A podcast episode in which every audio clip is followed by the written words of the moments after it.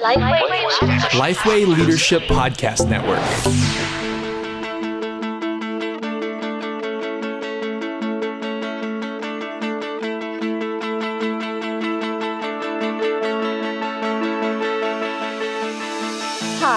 Welcome to EST. If you love the established church, this is the place to have conversations about why the established church matters, how to better serve her, and to hear stories every week about how God is using the church for his glory and our good.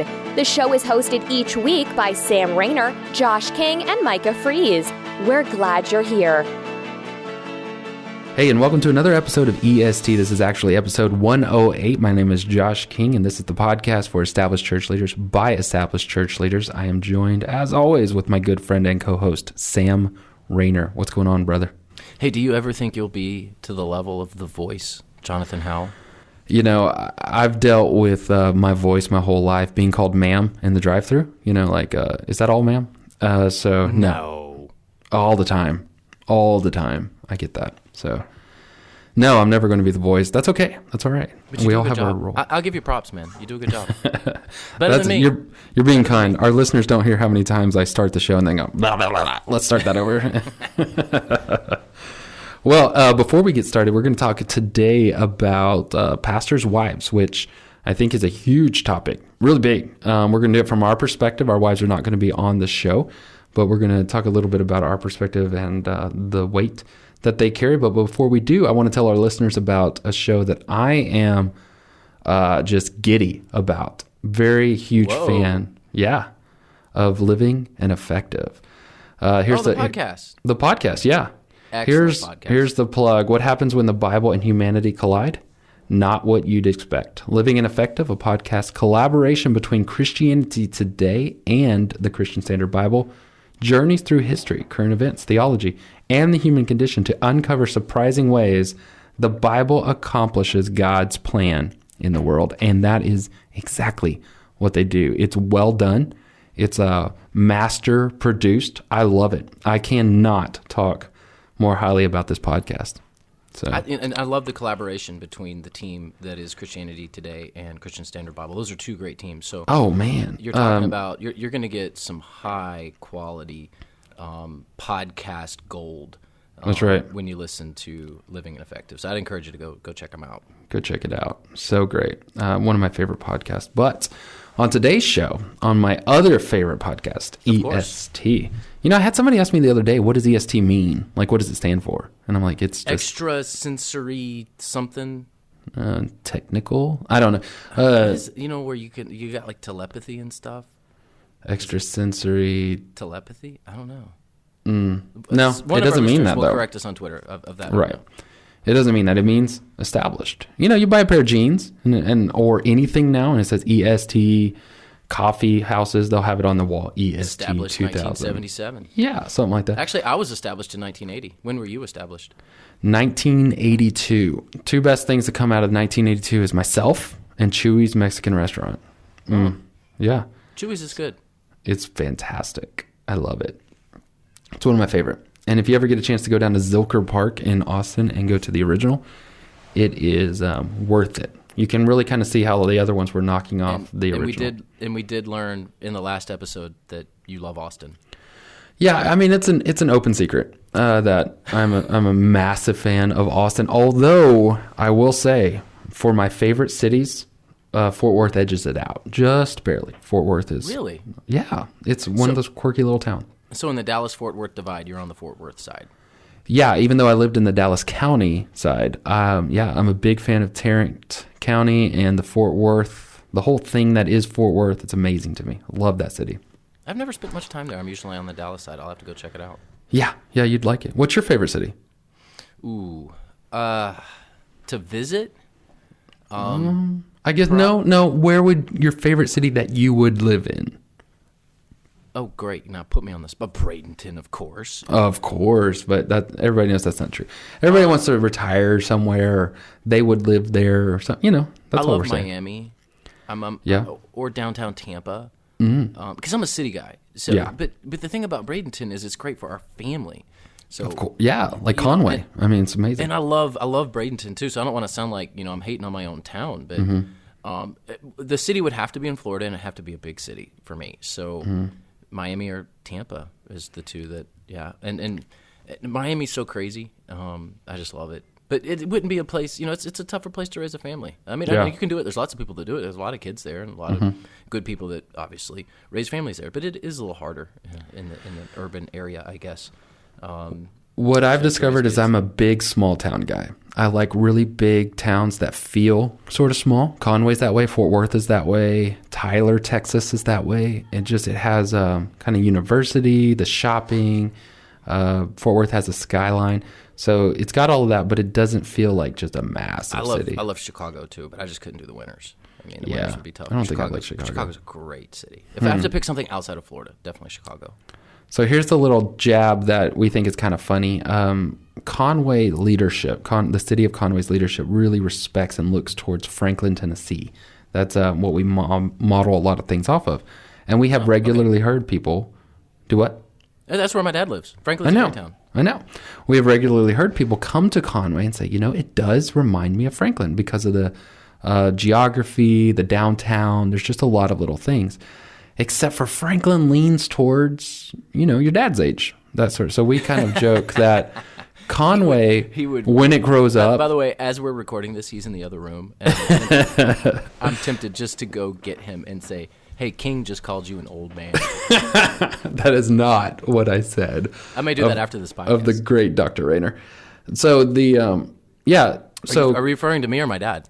Both, of course. All of y'all, all the doctors, all the Doctor Rainers. But when Conway gets old and empty nester, that it, it'll be Franklin. That's um, sort of our. But now that it's cool and young and hip with a major university or a large university, I like it. I like it. So, anyways, that's our plug. I'm sure we'll get tweeted at about the greatness of Franklin, Tennessee, which is truly great. I love that city. It's a, it is a great town. I- Yeah, you know, absolutely. The way I said it yesterday was, um, I'd rather live in Conway and visit Franklin. That's because Franklin's so nice, but I don't want to live there.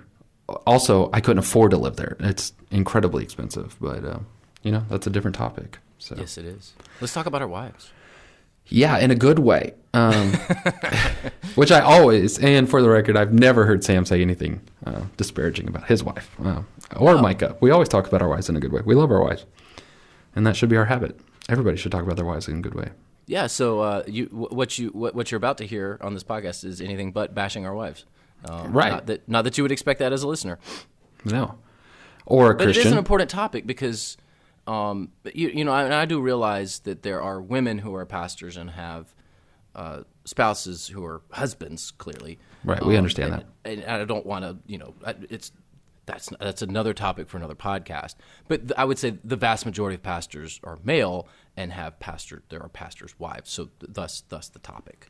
And f- and furthermore, we just can't speak to that because we don't know. Yeah, I'm not a woman. I'm not a woman pastor who has a A male husband. a male. Yeah, so I, I can't really. Yeah, so we'll talk. We'll talk about it. This is all from our perspective. That's right. So pastors' wives. Um, here's some of the things that I've heard repeatedly. I don't know how many times I've heard a young pastor's wife say something to the effect of, "I did not want to be a pastor's wife because I do not play the piano. I don't really want to do children's ministry. I don't know how to cook. I'm not very good at being hospitable." Those sort of things. Because they have a perception of what a pastor's wife is supposed to be. And, and in a lot of a lot of established churches, older churches, uh, yeah, you're gonna have that perception. You're still gonna have that perception. and maybe some of that expectation. Although I do think it's slightly shifted. I think that a lot of the established churches, even old established churches, if they're if they're getting a younger pastor, they don't expect so much of the piano and the hospitality, you know, the baking side of things. They do sort of expect very active in the women's ministry, which uh, some pastors' wives just aren't, and that's okay. They don't have to be in that. No, I, I want my wife to be a regular church member. Um, you know, I want her to be one of. Obviously, I would hope that she'd be one of the better church members, um, and she is. But I don't have any expectations, nor does our church, thankfully, have any expectations on her beyond what you would expect normal a normal church member to have. We hired a new student minister this week, um, yesterday, and I was speaking to his wife, and I th- there was this situation in which um, you know, he and she and some other staff members were kind of standing around in the sanctuary before service started, and I said, "All right, let's get out there and you know, socialize, greet people, love people." And um, you know, I was being a little bit boss in that situation. Like, all right, scurry, stop talking to each other, go, you know, talk to people. And you could you could tell she kind of picked up on that. She started to kind of scurry out there too. And I said, "Oh, hold on a minute. I have no expectations on you other than that you would be." you know, a, a, growing, maturing Christian and a believer and somebody that's plugged into our church. So whenever I'm, you know, little little snap snap sort of stuff, that's not for you. You know, you can say, I'm going to go over here and do this. But I, I do kind of think that all believing, maturing Christians would, you know, scurry and socialize and love people before service. So that's a, I think that's a clear distinction that we as established um, church leaders could have on our staff and communicate to our staff wives, but also our wife and protecting them. There are times when I've told Jackie, you know, you don't have to go to that. You could say, I don't want to go to that and not go to that thing. Um, so there's times that we need to protect them. Yeah, and you know, the good thing about my wife is she will ask. You know, we have four kids 8 mm-hmm. six, three, and two. And so sometimes, you know, we'll have something on a Sunday night. Um, we don't have Sunday night service, but we'll have, we'll have something going on and you know she's already been at six church events that week and you know we got to get the kids to get ready for you know school the next day and she's just like hey you know can i bow out of this one this one time because you know the three year old two year olds didn't get their nap today and it's just mm-hmm. like yeah ab- absolutely um, the, and the good thing about Erin is she wants to be involved in everything. So uh, you know, it's not like I'm having to encourage her to be involved. I'm actually having to say, "Listen, you know, prob you don't have to go to this if you don't want to." Mm-hmm. But she has a calling, and I do think that um, while you know you should never a church should never expect a two for one. you know, and hey, we're mm-hmm. going to hire this pastor and we're going to get the spouse as well. Um, you, you, know, no no church should expect that. I do think the family needs to be called. You know, there is there is extra eyeballs. There's extra pressure in being a, a pastor and a, a, a, family of a pastor. So, um, you know, and I don't know what that looks like exactly, and I certainly can't step in everybody's home and tell them what that is for them. But I do think that there needs to be something there where you, you do realize the calling of being the family that is attached to to a pastor. Oh yeah, and uh, thankfully Jackie is as well. And I think that this is a harsh reality that I've seen a number of pastors whose wives are completely disengaged from the church, and it's not that they're too busy it's not that, um, you know, they, they just don't want to be. And the reality is that is going to negatively affect the ministry. And I don't know that that's completely always fair. But for instance, I saw a pastor, I know a pastor whose wife attends another church. Ooh. Uh, she just yeah, that's does, completely unhealthy. Yeah, that, yeah, and so there's some things in there where you know at the it needs to be a healthy balance but there is a reality that says that in some lines of work if we're going to refer to this as a work and not just a calling but that the family affects that. They really do. Um, politics is that way and the ministry is that military is that way and military is that way yeah. So um, it's something that I don't know, you know, people are so fuzzy with what they mean by the call, but I totally get what you're saying there just needs to be a literal an understanding of how uh, this position affects not only the wife but the kids as well, and uh, it's just something you kind of sign up for and say this is what we're doing. And, and if you don't, yeah, and the, I, the idea of calling is fuzzy, yeah, and that that could be a topic for a podcast, sure. Um, but if you don't recognize the special pressures that come with being in the family of a pastor, you know it will it will eat you alive. I mean, mm-hmm. they are there, they are real um, your wife, uh, your husband, um, your children need to be well aware of all of that. Um, mm-hmm. Um, and you know, thankfully, I've got you know I've got a good church, so my kids feel very very little pressure. Um, but they are getting to the age where they know that I am the pastor, I'm the preacher, um, and and you know they they see that and they know that you know if there's a story on a Sunday morning coming from the pastor about the family, it's going to be them right? Um, and the, and just that, and I'm very careful about that. You know, I'm I'm never bashing. Right, we've talked family. about this. Yeah, we have talked about this. Um, but but it is them. They're the ones that are the subject matter, and right. that does come with a little extra pressure. Mm-hmm. So protecting our our wives, our spouses, is something that's important, but also communicating that on the front end. We've advised repeatedly that if you're going into a church for the first time, uh, in an interview process or whatever the process for that church to pick up that minister, it needs to be communicated that, like you said, this is not a two for one. And she comes with me as my wife, not as uh, the pianist, the children's minister, you know, or the, you know the women's minister. Uh, so we need to communicate that and then let that be, you know. And you know, what Erin does, Erin, my wife, um, and I, I know Jackie, your wife is, she's kind of a platform person. Um, Yeah. And very, very good at it, by the way. Right. And I'm not just saying that. I mean, your wife's very talented. I'm not either, man. I, I tell people all the time, if she wasn't my wife, I would still think she's phenomenal at what she does. Um, No, and I can I can vouch for that. So Yeah. I definitely think very highly of what your wife does Mm-hmm. uh, in her world. But with Erin, what Erin does, she she loves music. So she's involved in our choir. Um, she helps lead the the praise team.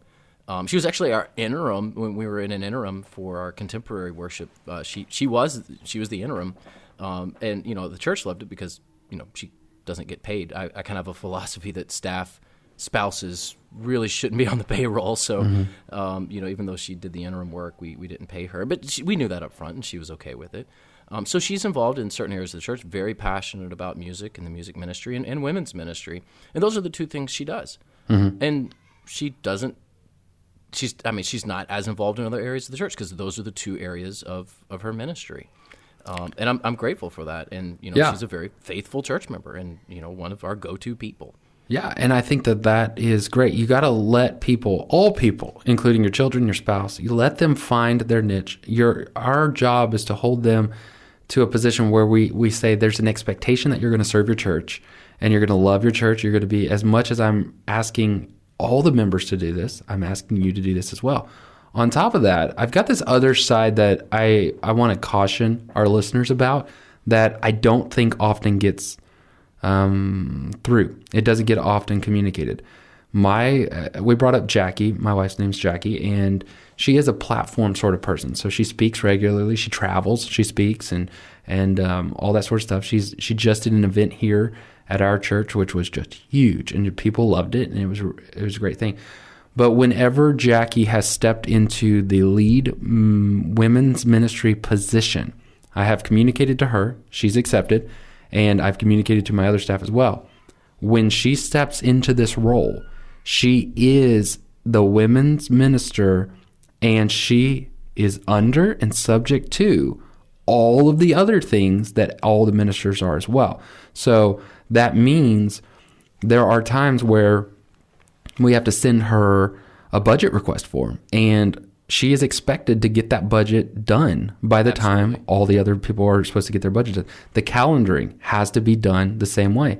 And if she or the women's ministry does not book the event in time and somebody else gets the room, they can negotiate that out. But I'm not going to step in and say, oh, you're giving it to my wife. My wife, that's in that role with my lead pastor hat on and her women's ministry pa- uh, hat on, she does not get special privileges over other people. And that will derail your church um, and your ministers as much as forcing her into roles will derail your marriage. And so do not let uh, the minister's wife, pastor's wife, um, or I suppose the other way around as well, you know, step into roles with authority that they do not have that the church did not give them. And I think that that's a very careful agree. thing to pay attention to. Yeah. The second the uh, pastor's wife, pastor's husband, minister's wife, minister's husband starts getting special privilege, uh, you know, and other gr- other groups are getting booted out of rooms because they wanted it at the last minute,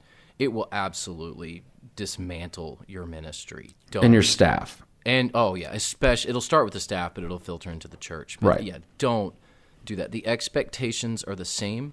Um, the leadership obligations are the same. The accountability is the same.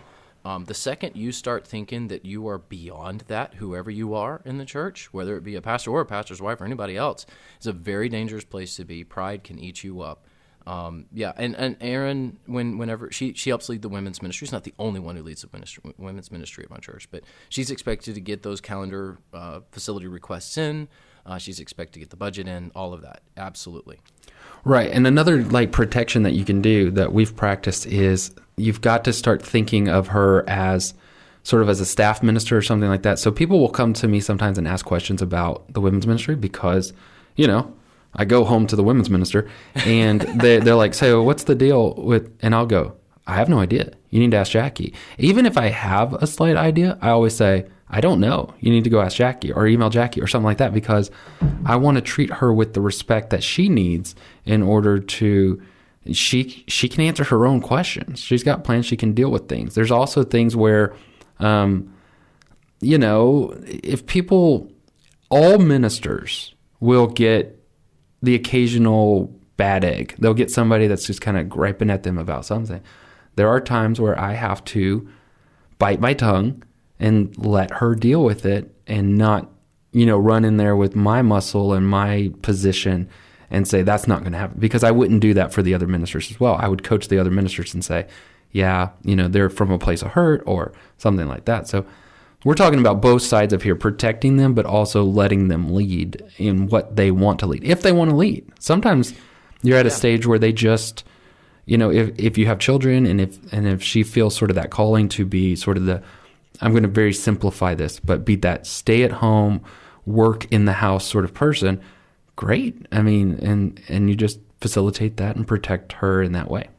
Yeah, um, your your wife especially, you know, has a, a leadership uh, capacity there and some Mm-hmm. ability, um, and, and leads well. Uh, my wife is not quite as much as as Jackie in terms of wanting to lead. Uh, Right. It's a little bit there, but you may have, you know, if you're if you're a pastor, you may have a spouse that is just like, hey, I'm behind the scenes. I have no desire for a leadership role. I will be a faithful member, um, and I'm going to do all this stuff behind the scenes, but don't put me in a leadership role. You need to honor that too. Not Yeah. and then the church. I would hope that the churches would honor that as well to know that this particular person has a particular calling, Mm-hmm. whether or not it's the pastor's spouse or not. I mean, it it, it, it shouldn't matter. Uh, the Right. expectations, accountability, all that should be the same for everybody in the church. Yeah, and and there have been times where I have tried to protect. So like like we've talked about with Jackie being in a leadership and a platform type of personality, that's a little bit different. But when I have ministers' wives who are more of the behind the scenes type of person and they're expected to be in the front. Let's say a student minister sometimes. Sometimes the student minister's wife is expected to be this full blown girls ministry leader and have all these events and stuff. And a lot of times that stage of life that tend to be hired in the student ministry role, those are very young kids, or maybe they were hired before they had children, and that steps in. And so this wife feels this inordinate amount of stress or pressure or being pulled between being supportive of her husband and what that looks like to other people.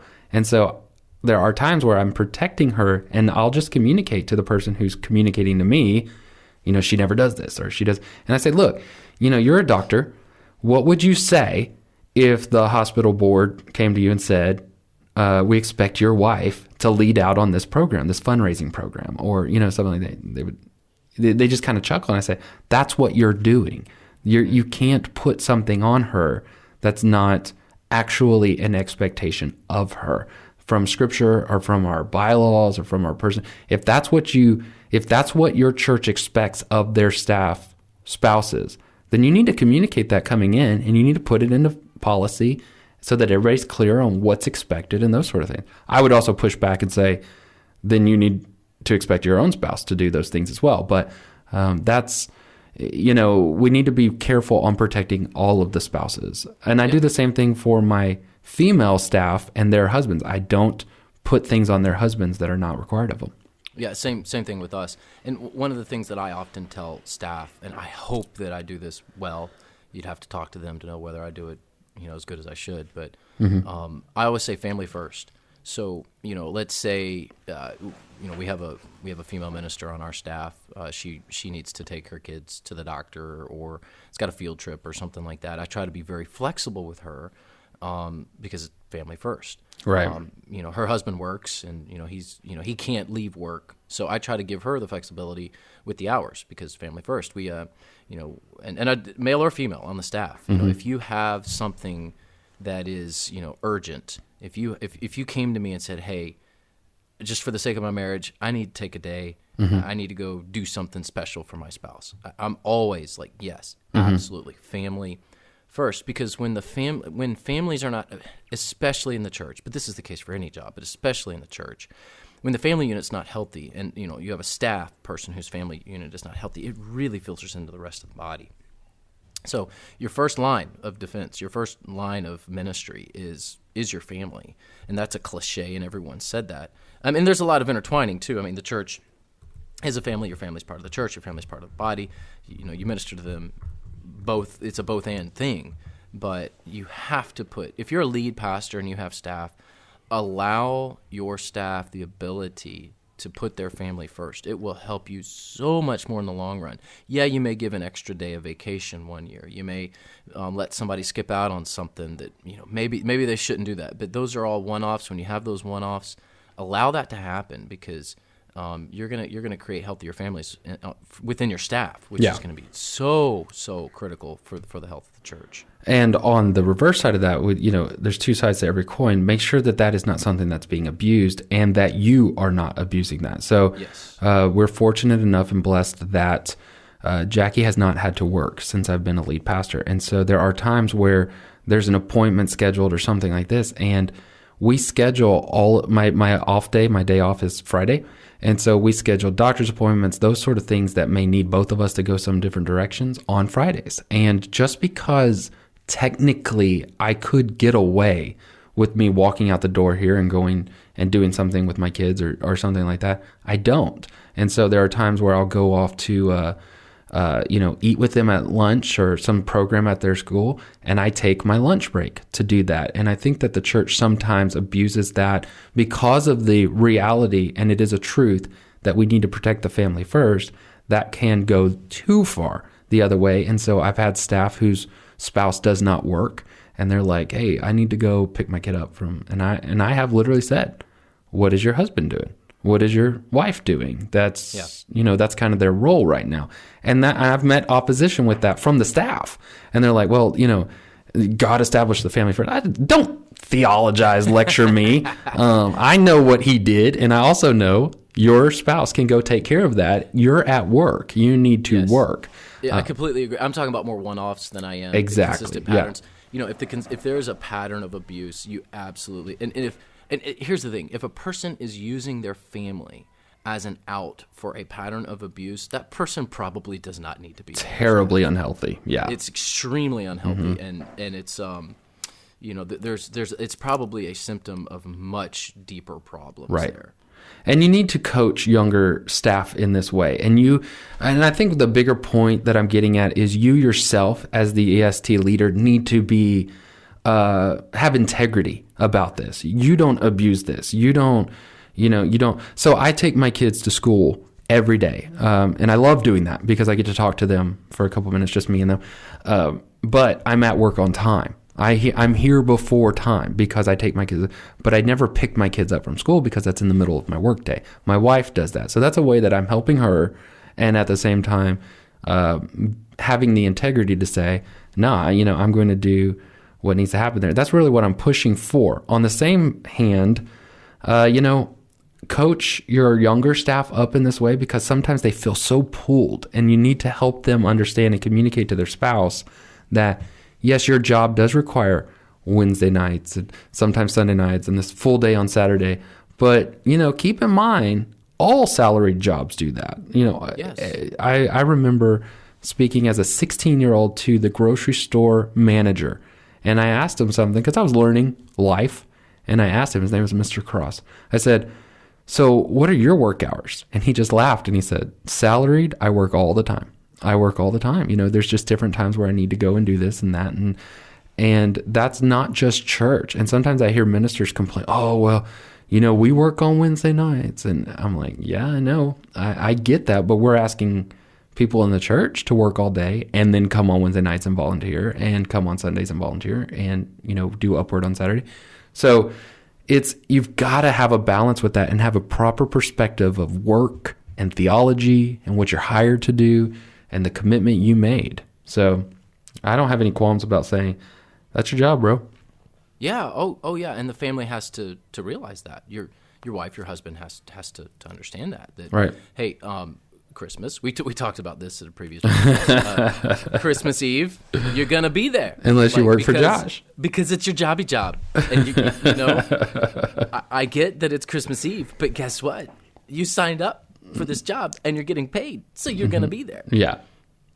Yeah, at West Bradenton. At uh, second, you, you, we get off of some of them, and some of them we work. And so, um, yeah, and so th- it just needs to be some consistency thing. But I think if I was the pastor at West Bradenton, or if I was, say, the associate pastor at West Bradenton, then yeah, I signed up for that. I know that that is what. Hey, if you're ever interested in an associate role at, at my church, just let me know because I'd hire you in a second, man. You know, the three of us would probably kill each other if we all worked together.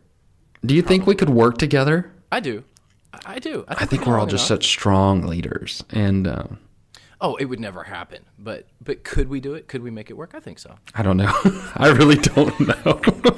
I don't know if that's more of a statement about you or me. it's it's me. It's me. I think I think y'all would hate me. Um, so I like y'all as friends. I don't know if I could have you as bosses or or or what do you call uh, staff? Well, if, if anyone was going to be the boss, you know, it'd be Micah. yeah, we would just you let and I, Micah be the I'm, boss. I'm too immature. Um, you're too hipster. Uh, Micah, have you seen Micah's haircut? He's way hipster.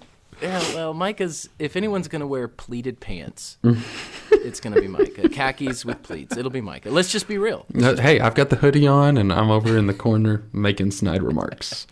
hey, that's all the time we have for today. And we do love Micah, for the record. But we also want to plug uh, one of our Lifeway Leadership Podcast Network co, I don't know what you call these, like co podcast, other podcast on the leadership. The network podcast. The network podcast, New. Churches Q and A. On that show, co-host Daniel Im, Ed Stetzer, and Todd Adkins. Which, by the way, I feel like that order is a little out of order. But co-host Daniel, Ed, and Todd will help you lead your church with practical and immediately applicable solutions. In each episode, you will hear answers to your questions on church planting, multi-site, multiplying, leadership development, and discipleship. So, if you're a church planter leading in a multi site church or an established church pastor wanting to grow and multiply your church, this podcast is for you. Just look up New Churches Q&A on your favorite podcasting app and subscribe today. Uh, we appreciate you listening today. We hope that you and your marriage and your spouse will have a great time in your EST church. Any final thoughts, Sam? Yeah, um, it's Christmas season, so Merry Christmas, my brother. Merry Christmas. It, it you know it's December, so now it's okay. You can you can turn your Christmas music on for those of you um, who are uh, doing the right thing and waiting till December. That's right. Christmas. Praise the Lord. I think most people have already turned off our podcast at this point because I started on that last plug, you know? They think it's over. So this is like This is bonus material. this is the the animation at the end of the credits, you know, if you stayed through the credits, you're getting this. So tweet us if you're listening to us right now. We love you for listening to that extra 2 minutes. And uh, we'll check you next week. You've been listening to EST, a discussion for the established church. Make sure to follow us on Facebook and Twitter, as well as subscribe, rate, and review on iTunes, Google Play, or your favorite podcatcher. Thanks for listening. EST is proud to be a part of the Lifeway Leadership Podcast Network.